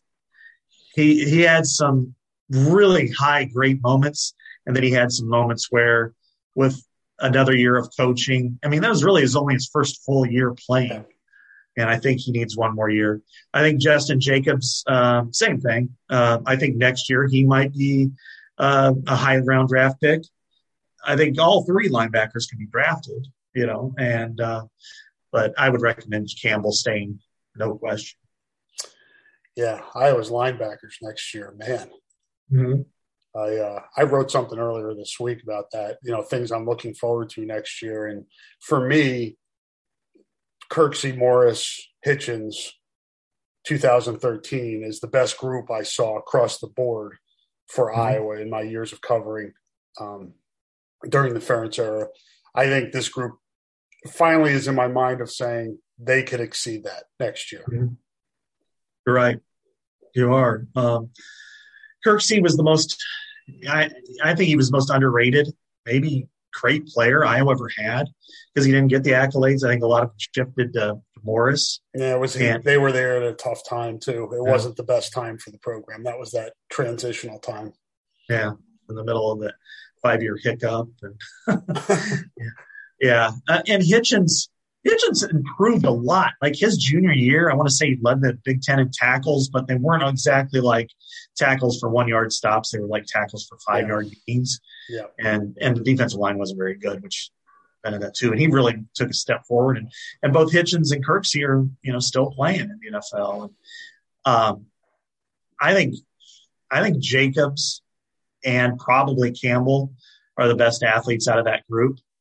Um, and I think uh, when you look at um, Seth Benson, I, I don't, I, I, I could see a lot of comparisons with Hitchens. I, I, think he's got a lot of those same qualities. And, and so, I mean, if they play up to their capabilities, it wouldn't surprise me at all if you see um, Campbell and Jacobs in the 2023 draft in the top 100 and Seth Benson somewhere in the fifth, sixth round range, and all three making a club. So, yeah, I, um, I think they got a chance. And what excites me about this defense is not only do we talk about the secondary, which does lose pieces, but um, pieces I think they can work with. But the defensive line really, really looks good now. Um, they got a big piece to fill. Zach Van Valkenburg was was fantastic most of the year, but um, the way that Lucas Van Ness you know, grew and Dante Noah Craig, Shannon. Yeah. Craig um, and uh, I thought played good. I thought Black got better as the season. I yeah. thought they all really got better as the season went on. And then you look at two injured guys that I think that people like a lot. Logan Jones, Logan Lee was fantastic. I year. think he, yeah, he got he, yeah, he really got better as the season went on. And uh, and you look at Logan Jones, who was going to be, you know, not a starter, certainly a high volume guy, and, and he got hurt, and they just kind of withheld him for most part. And then uh, Ethan Hurkett, who they love, they love his tenacity and toughness from the edge. And, and you're looking at seven, eight guys that Joe they can Evans, throw out there. I think Joe Evans is poised for his best year next year. Yeah. And, um, you know, John Waggoner, tough, steady guy. I think Noah Shannon was really good. Yep. He was better than I expected. So, uh, by and large, you, you know, when those younger guys will be sophomores next year, that could be as good of a, you know, deep is a good, you know, not only good, but deep line, other than maybe in 2018, where where they had, you know, Anthony Nelson and Matt Nelson and Epenesa and Parker Hesse and guys like that. I mean, that could be as good or All guys you- in the NFL, yeah, even though Matt Uh, Nelson's on the offensive side of the ball now. and and Parker Hesse. Yeah. Parker Hesse on the offensive side. Yeah. He had he had Good block athletes. Epenesa the other day. and you could have Aaron Graves in that mix too. He's down Yeah. in uh, San Antonio right now, along Right. with Xavier Nwankpa. Um, but if you have a kick-ass defensive line with that group of linebackers and an always steady secondary, scary, scary on this defense. And maybe I'm interested to see Nwankpa is going to enroll here in January. What what he does and how he impacts that secondary because obviously free safety's open um, Mhm. and depending on what Belton does, uh, could be another spot there as well. Um, I got to think he sees the field next year, though. I think so. If if I were just looking, let's say Belton returns, I think the the spot for him is get him working. You know, because both Belton and Merriweather will be seniors. Terry Roberts will be a senior. Maybe Terry Roberts has to play free safety, you know, and or something like that. And Kaevon- And Kaevon played free safety before losing the spot to Koerner and then moving Right. to strong safety, so he's capable of sliding over. Exactly. And they play a lot of cover two anyway, Yeah. which isn't really um, a problem. Or in quarters coverage, the same thing. It's only when it's covered three that changes. But um, you know, one of the, one of the corners can move over. Um, it could be Moss. It could be Roberts. Maybe Sebastian Castro takes off. You know, Yeah. so they've got a lot of options. But I do agree with you that I would, if nothing else, I'd like to see Nwankpa play. Um, it would be great. I think he could be an elite cash defender to me. I think he could be the prototype. Because I, when I talked to Phil, I had like an hour long podcast with Phil Parker during the summer.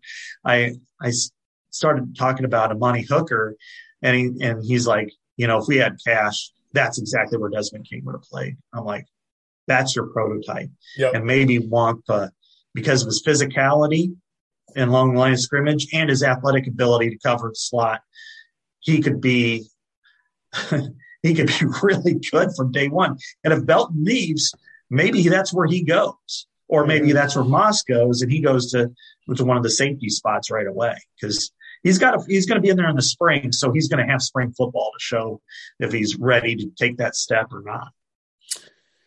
Yeah, and we'll have to see if there's any attrition at that spot too. That seems to be one of those spots where Yeah. we see it just because there's so much talent and so few spots.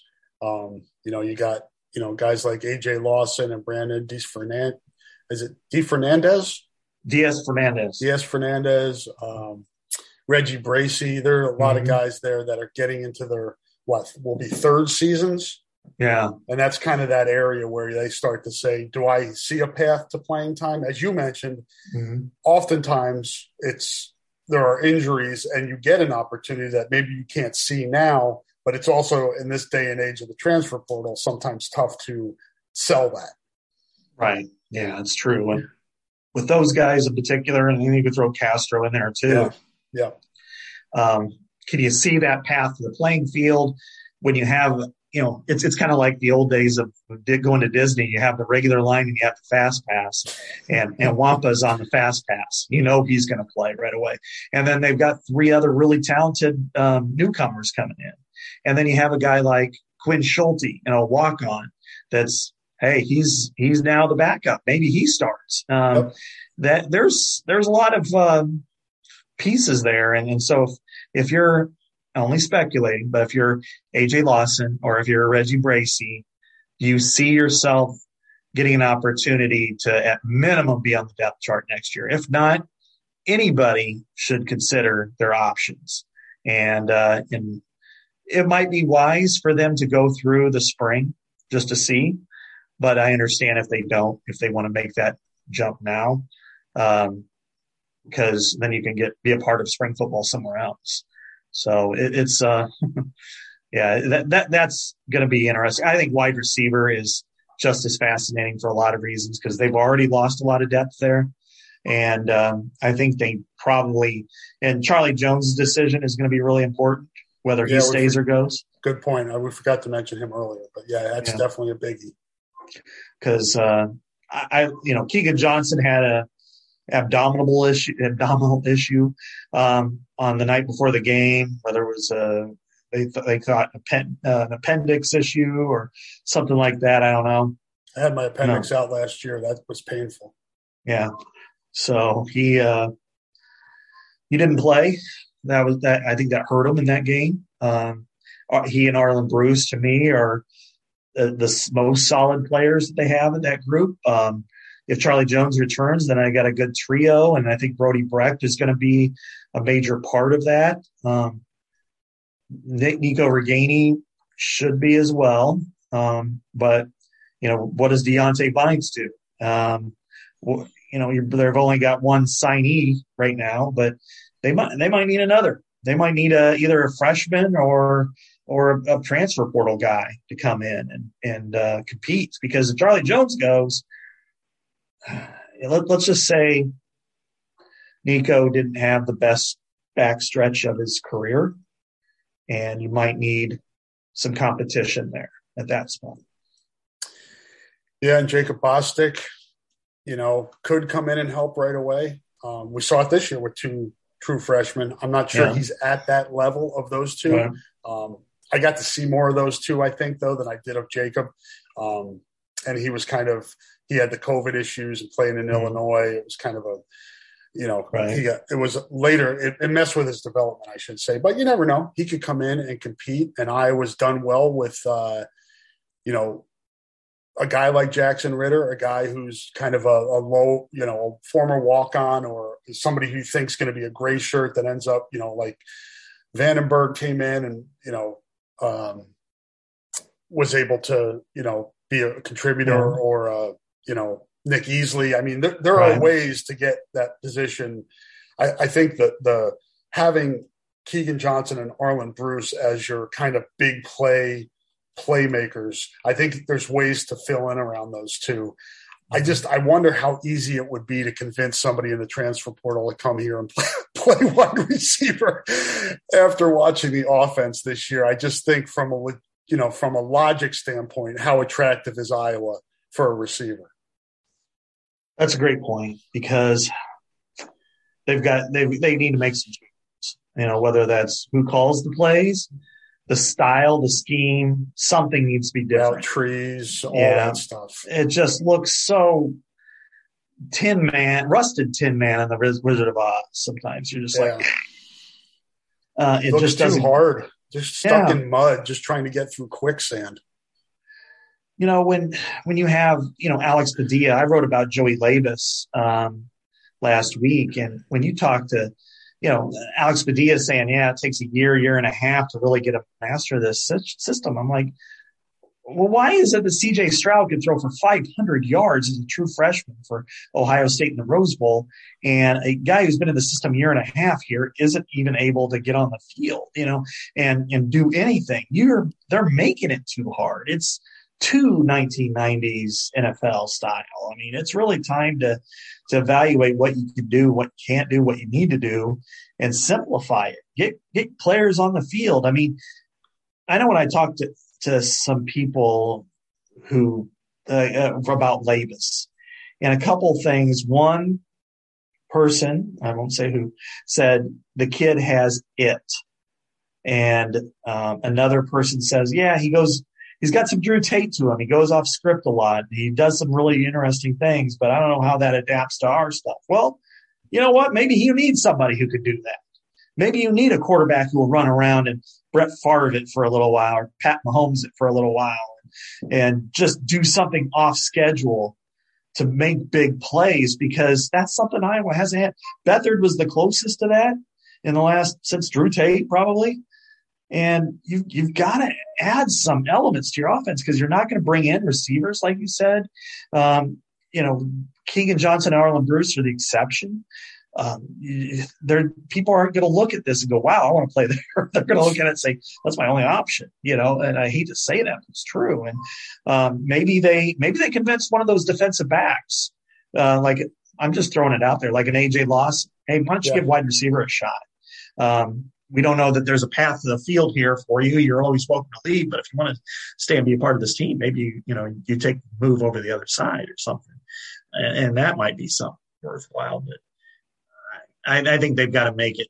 They've got to just. It's too damn rigid. They're too. They don't allow athletes to make plays with this offense very regularly. They've, they haven't done that. You know, when they had Noah Fant and when they had Brandon Smith, two elite athletes for this level, they just didn't allow them to say, let's just throw a 50 50 ball and let them get go get the ball.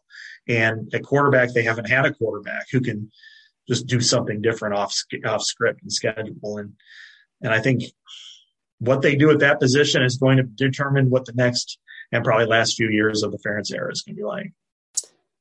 Yeah, great points. I think it's even more important nowadays with as much attrition and turnover as there is on rosters that you make it easy as, as easy as possible for the players so they can find success early and be engaged instead of, you know, it being, you know, like War and Peace trying to get through mm-hmm. the playbook and figuring things out and letting them improv- improvise a little bit and having faith in your players to be able to yeah. do things and not having that much control over uh, them if on on field where where they can allow you know you allow them to be playmakers and uh, yeah. I think that's really what's one of the the key things that is that are holding this offense back and it's mm-hmm. you know it's route trees it's blocking schemes it's you know play call it's all that stuff i think i think that the offense needs quite a bit of change and i'm just i'm interested to see what changes are made if any mm-hmm. i you know watching and rewatching the game um i looked at the running game first i think the running game is the most salvageable part of this offense. I don't think they need to change a whole lot. They actually went more gap blocking the other day than they had most of the year. You saw a lot of pinning and pulling, and it really worked. I mean, you saw, you know, offensive linemen love that. I know. I mean, block down, down, yep. and come right off, and you just blast the defensive tackle or defensive end, and then you're you're seeing a reverse pivot quarterback handoff to Gavin Williams or Leshon Williams. I thought both of them played outstanding. Um, I thought the line played its best game of the year, no question. Uh, coming off the ball firing, I loved the way they played. And I said, okay, if they can kind of manage that in a 50 50 environment, inside outside zones, great. Um, and if you can pin and pull quite a bit, because the front seven isn't what it used to be. When in 20 years ago, um, the front sevens for defenses were, you know, 250 pound ass kickers. And you, yes, you could have a more athletic offensive line, get to their spot and drive them, and they could still do that. You just can't do it with as much regularity as you did then. But um, to me, it's it, the passing game is what it just doesn't look it just looks too hard, too difficult, and you got to loosen it up and make things happen. They've tried to do more bootlegs. Um, that's a good thing because I think if you boot to your tight end in the flat or one kind of in a post corner situation, great. They got the guy down the field, but you know, defenders are going to figure that out. And very once and once in a while, they're going to get your quarterback's grill without any blocking, and you're going to get killed. So you've got to figure that out because you don't have a quarterback who can do that the quarterback, as far as personnel goes, is the most important decision they're going to make this offseason. I know that they have at least looked into the portal. Doesn't mean that they're going to buy. it, could be window shopping, and and I think you be, also have the situation there, Scott, of what we talked about earlier about receiver. Mm-hmm. If you're a quarterback, do you trust coming into this offense? Yeah, you've got to put one hell of a sell out there. Yep. You got to say this, you know, and if you're Iowa, you've got to say here's our bread and butter, but we're willing to change for you. yeah. We're willing to do something different to make this offense more effective. And you're going to be the reason why. It's not going to be Caleb Williams either for the people that have asked me that no, on Twitter. No. No, he's going to Eastern Michigan, Charlie Batch said. no, that would be great.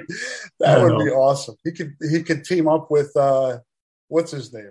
The kid that from Illinois that came here and is playing uh, uh Evans. Samson Evans. Yeah. Caleb Williams right. back, backfield. Sorry. Yeah, exactly. But I'm entertaining you know, myself.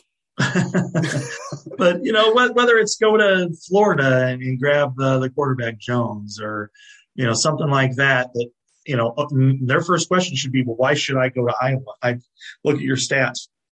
I've watched you play. You're not interested.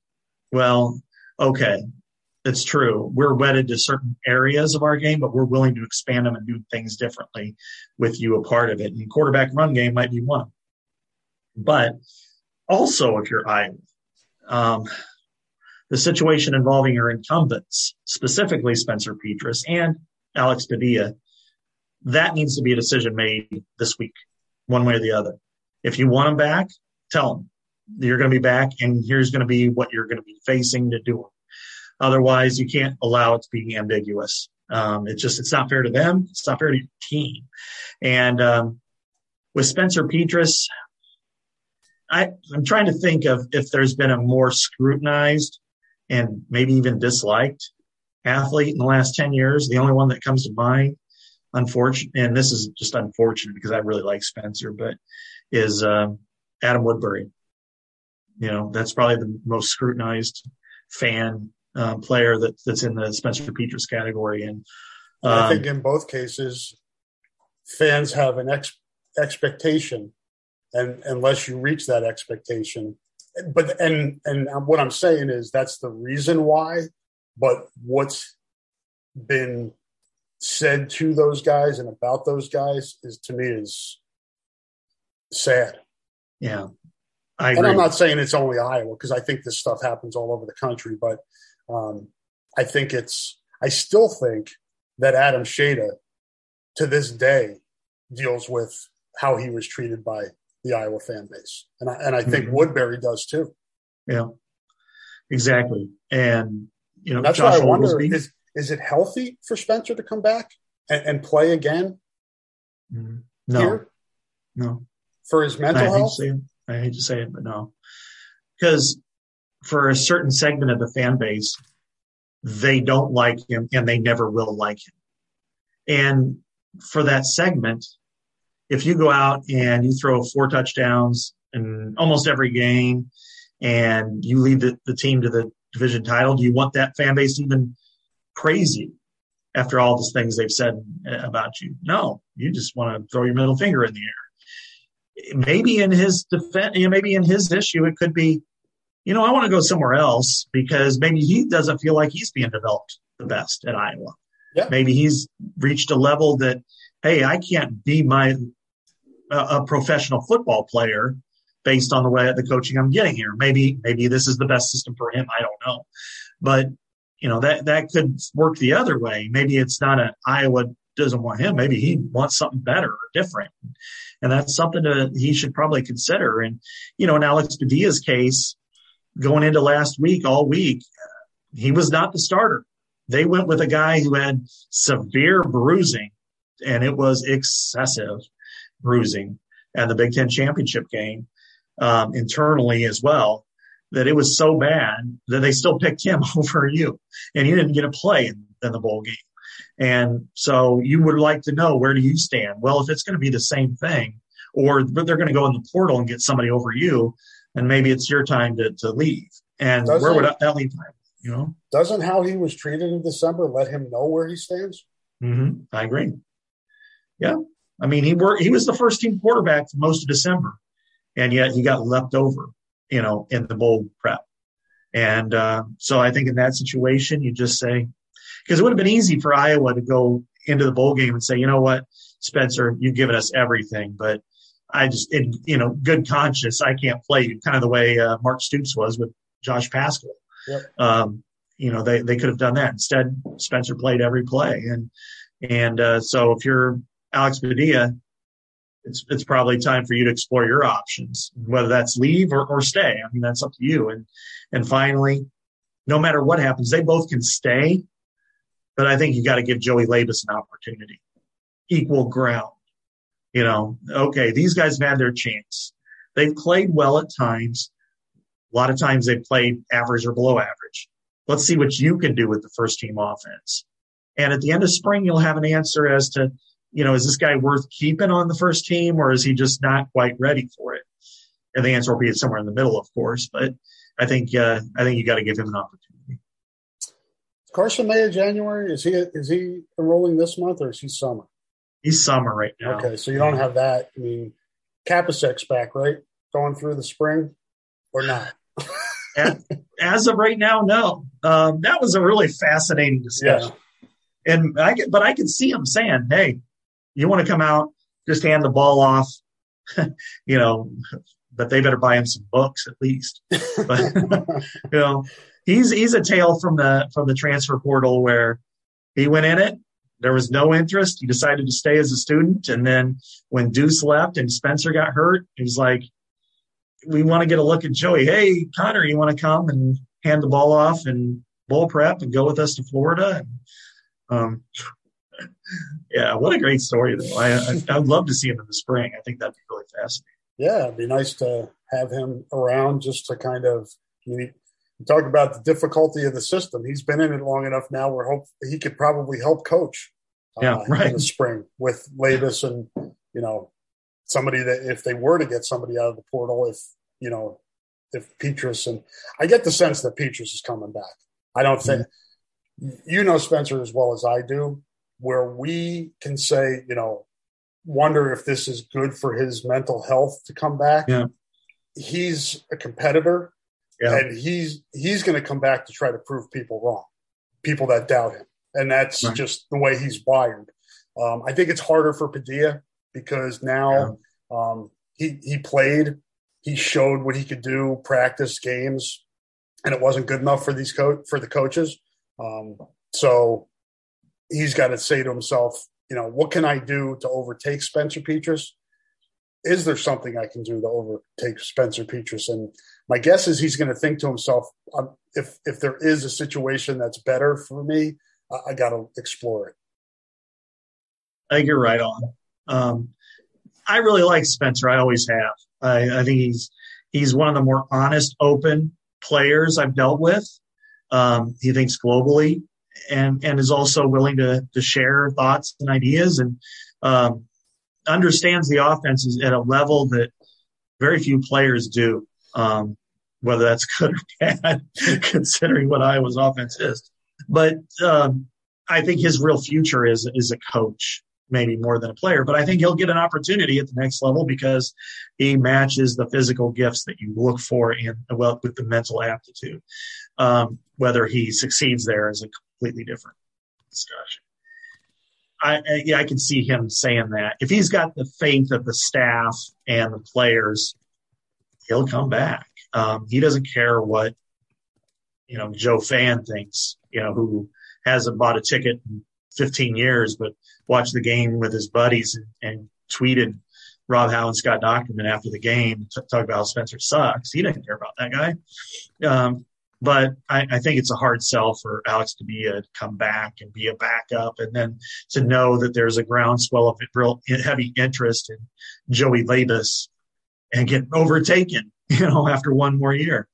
But then again, if you're Spencer, you can, you know, you've got potentially two more years if you want him. I mean, he's got his COVID year too. So I don't know. I, I think right now it's a fascinating time. The only thing I would say is that you, if Spencer comes back and Alex doesn't, it's okay to name Spencer as the starter, but make sure Joey gets his due because you, this offense needs something better going forward. It's just, you cannot have what has happened this year be the norm. It's it's too far down. And you know this this is not an offense that's that's loved by metrics, by analytics, by advanced metrics, whatever.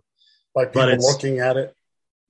Yeah, people, people watching, watching, it. yeah, the eye test, more like the eh test. But, but I but think yeah, in these situations, Scott, I think it's natural when things aren't going well to look for people to blame. And I, am not into blaming people, but if you're looking for solutions, um, quarterback play has to be better. Play calling has to be better. Better. The system needs to be better. You need to put yourself in a better cha- put yourself in a better spot to succeed. Put the players in a better spot to succeed. I really hope. I, I hope this is put under the microscope this off season. I don't know if it will be, but uh, that's my hope anyway. I yeah, and I don't want them to look. And that's the problem with having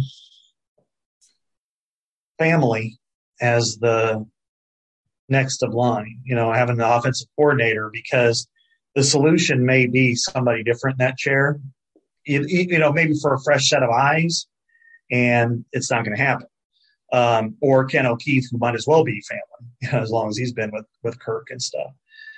That said, if they can evaluated it, evaluate the entire scheme and system for um, for what it is, and not say, well, yeah, but yeah, but no, just how would we rebuild this to make this better? They've they've got to look internally and they've got to make sure it happens because if they don't if they don't lose any coaches, if no coaches leave, then they've got to figure out how do they um, revamp it because you just can't play like this all the time anymore. It's just it's the same old junk, and um, you can have an elite level defense, which they do. You can have the best special teams outfit in the country, and they do. But you can't have the worst offense in the country at, at this level and then think, all right, we're okay. We'll be all right. We got to play complementary football. It's physical. You got to be better than that. And, you know, to me, the markers are there, there are three of them for Iowa that if they hit them, then the other metrics don't matter. One is run for four and a half yards per carry. Two is complete 62% of your passes. And three, score 30 points a game. If you can hit those three, don't worry about what uh, Bill Connelly's analytics tell you. That doesn't matter. If you hit those three, you're in great shape. But they are nowhere near that this year. Um, and and if they aren't, then this is going to be a tough season. And this year they won the close games, except for the Citrus Bowl. Next year they very easily could be seven and six in the Duke's Mayo Bowl. You know. And I don't want to go to that because I don't want to see it. That mayonnaise is disgusting. it's gross. Come on, um, man! You, you don't want to see Kirk covered in mayonnaise? No, I do not. Game? I don't want to have to shoot photos of that. I'll get ill myself. Um, Four yeah, and a half gallons think, or whatever it is. yeah, I, I think, you know, and I know you've been asked this. Um, I'm sure you've been asked this. I've been asked this. How does how do you view this season? You know, looking back now, how will this season be remembered? Um, and I think I always say it's up to the individual. Whatever your expectations were, however you saw it, you know, how much of it is glass half full, glass half empty. However you want to view it is up to you. From my perspective, Really good season. Very good season. 10 wins, can never frown upon that. Won the division for the 1st mm-hmm. time since 2015. I thought it was an enjoyable season. The thing that I'll remember or will stick in the back of my mind is the things that you said. Great defense, great special teams. I think they left some things on the table. I think this could have been an even better season. And you can say that probably most years that if things would have went away. But I think the shortcomings, the deficiencies are really easy to spot. We can see them easily. Um, and I think that plays into it as well. So that would be kind of my thought on closing the book on 2021 and looking ahead to 2022. As good as your defense, and we talked about it earlier in the podcast, the defense has a chance to be even better next year depending on how the place kicker goes out and you know how that shakes yeah. out and, and Charlie Jones's decision. But you have Tory Taylor back. Really good chance with LeVar Woods that the special teams are going to be really good. What can you do to have a best of the best type season next year? You know, whatever. What can you do offensively to to reach the potential ceiling? And that to me mm-hmm. is is what I'll think about this offseason. Yeah, you're right. What I think of the 2021 team is, and I'm now looking back after it's complete, I look at it and I think, man, they squeezed 10 wins out of a 7 1 team. Um, this was the type of season where you lose some close games and you go gnash your teeth and then you go to a mid-level bowl game and instead they won 10 instead they got as high as number two. They had some magical moments early in the year and then they got into a quagmire and a grind and they grinded out four wins in the toughest way possible. That shows a lot of great toughness and and courage and, and everything you want to ask for a football team. And I think everybody should be proud that's a fan of the, this team, this organization for seeing 10 wins. Um, they were the games that they lost, the first three, um, they lost. You know, they lost through their own weaknesses. They lost to their own style of play, whatever. The the game that they had the opportunity to win was the Citrus Bowl, and unfortunately, I thought that was as good of a running performances they've had all year. I thought they blocked better than they had all year.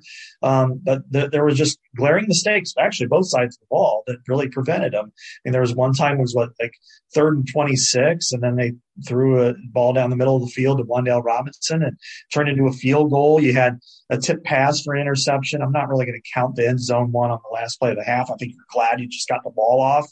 And then, uh, the late game interception was a killer, and I think that's probably what'll hang over this team a little bit.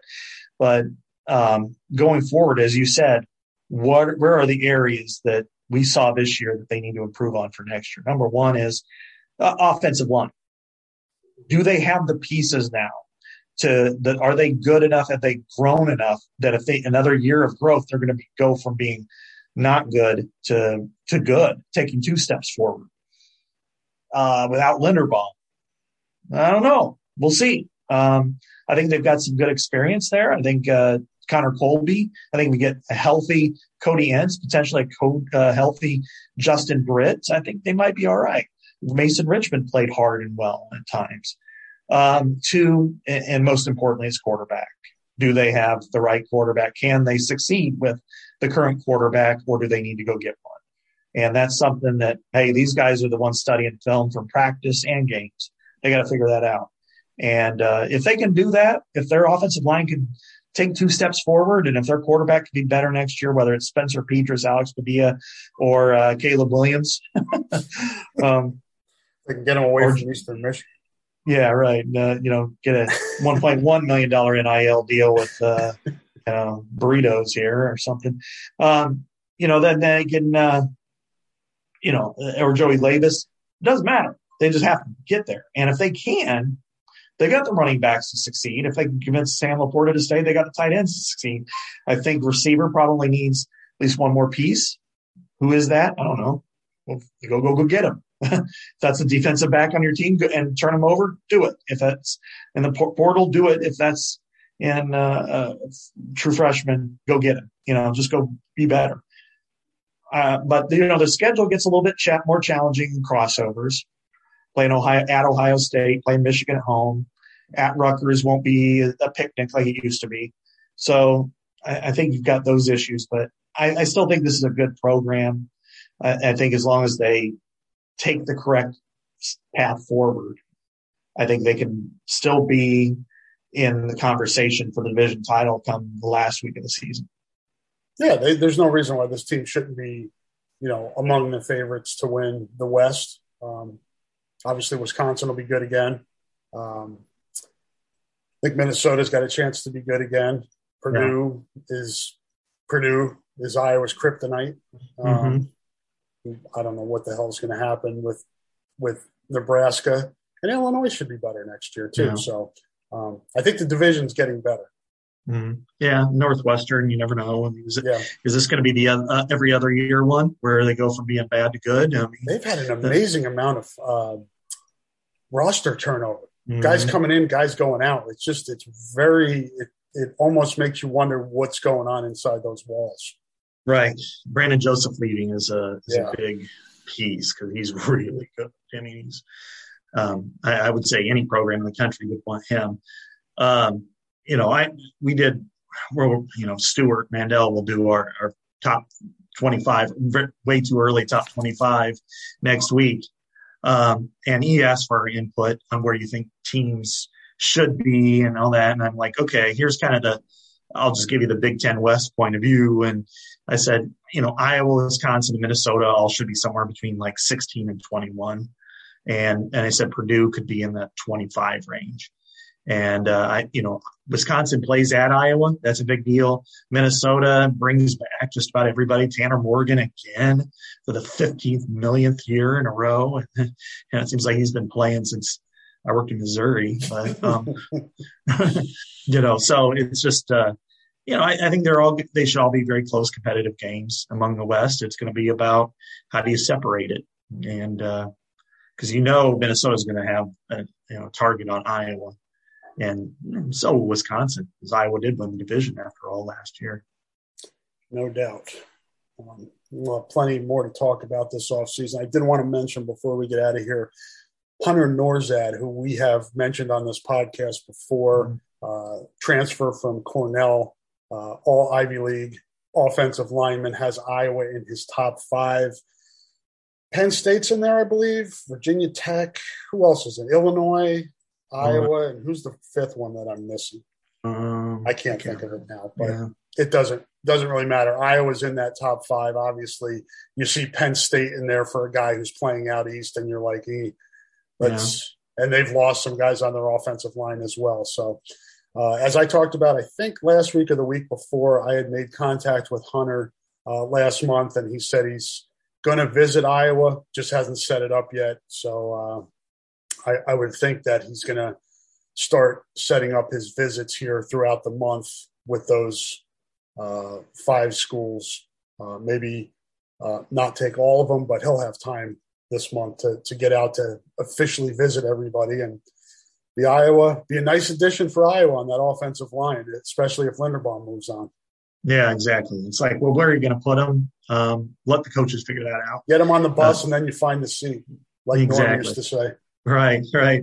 Because uh, is he center material, or is that you know? I mean, ideally they probably want Mike Slinsky, um, but if not, then hey, you need somebody there. Maybe Justin Britt finds his vein there. You know, that might not be bad if he can do that. They say Cody Ince can play all five positions. I would, I, I don't know that you would want him to be your center. I think because he's capable, or you know, maybe better to be on either a guard or a right tackle or something like that. Um, Connor Colby, I think now's the time to make that move, push him outside. Looking at Davidkov and um, Beau Stephens during practice, they're giants, man. Same thing with Gennings Dunker. They're giants, and they're going to get every opportunity to move up. I've heard that. They're like, uh-uh, we're, we're, we're pushing forward with these guys. So, um, if that means depth chart, great. If that means they start, great. I, I think they're pretty committed to to making moves. And if Nourzad is uh, another one. Um, you know, they'll fit him in. You know, if he's a guard, he's a guard. If he's a tackle, great. If he's a center, probably not the most ideal thing for an Iowa team, but if he's a one year guy, then he so be it. Yeah, and you've got, you know, uh, Jack Plumb and uh, mm-hmm. Nick DeJong who have experience, and you yeah. hope that they take the next step and make this.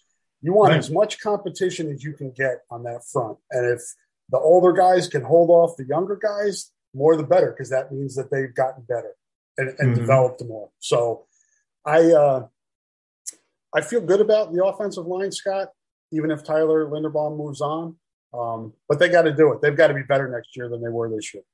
Mm-hmm. I, I, agree. That was that was a real letdown because it just wasn't a very good year um, across the board. They got better, but I think you know, if there were a couple of pieces that they lost that, you know, at first you just kind of, it's easy to shrug, but now it's like, ooh, and that's, uh, I, I would say, um, Alaric Jackson was a massive loss because he, he wasn't the best pass protector, but man, he could set the edge in the, the zone, outside zone. And then Mark Kallenberger was a loss that they weren't really prepared for. And that was a killer, um, because he would have been, he would have been a stalwart at either left tackle or right tackle. And they were kind of wayward most of the year at that those positions. I think in a perfect world for them that Mark Kallenberger would have been a left tackle and um, Mason Richmond might have been a right tackle or Jack Plumb or whoever would have made it. And, or Mason Richmond goes inside and solidifies it. Instead, they were moving parts. They, you know, healthy guys one week, unhealthy the next. Cody Ince being out was really a killer for them. Now, if they can all move forward and be healthy, I think they'll be in decent shape. Agree. And uh, we'll see, as we've talked about throughout the podcast, what if any changes are made on that side of the ball. We'll have a lot to talk about this offseason in terms of Iowa football. Uh, talk more Iowa basketball next week with uh, the big game tonight against Wisconsin, uh, and then get the they get the week off. So the next time Scott and I will talk, it'll be before the day. It'll be the day of the Indiana game. So we'll have the Wisconsin game to discuss and kind of some happenings in the Big Ten, which looks really wide open right now. Uh, we can review some wrestling, women's basketball as well, but plenty of uh, look aheads, and we'll have some recruiting, I'm sure, happening this month, and yeah. transfer portal stuff, and comings and goings with football. So plenty to talk about moving forward here to get you through the uh, the cold winter months here if you're uh, in Iowa. So stay warm out there, and thanks for listening to the podcast. And we will talk to you next week. Say goodbye, Scott. Bye, Scott.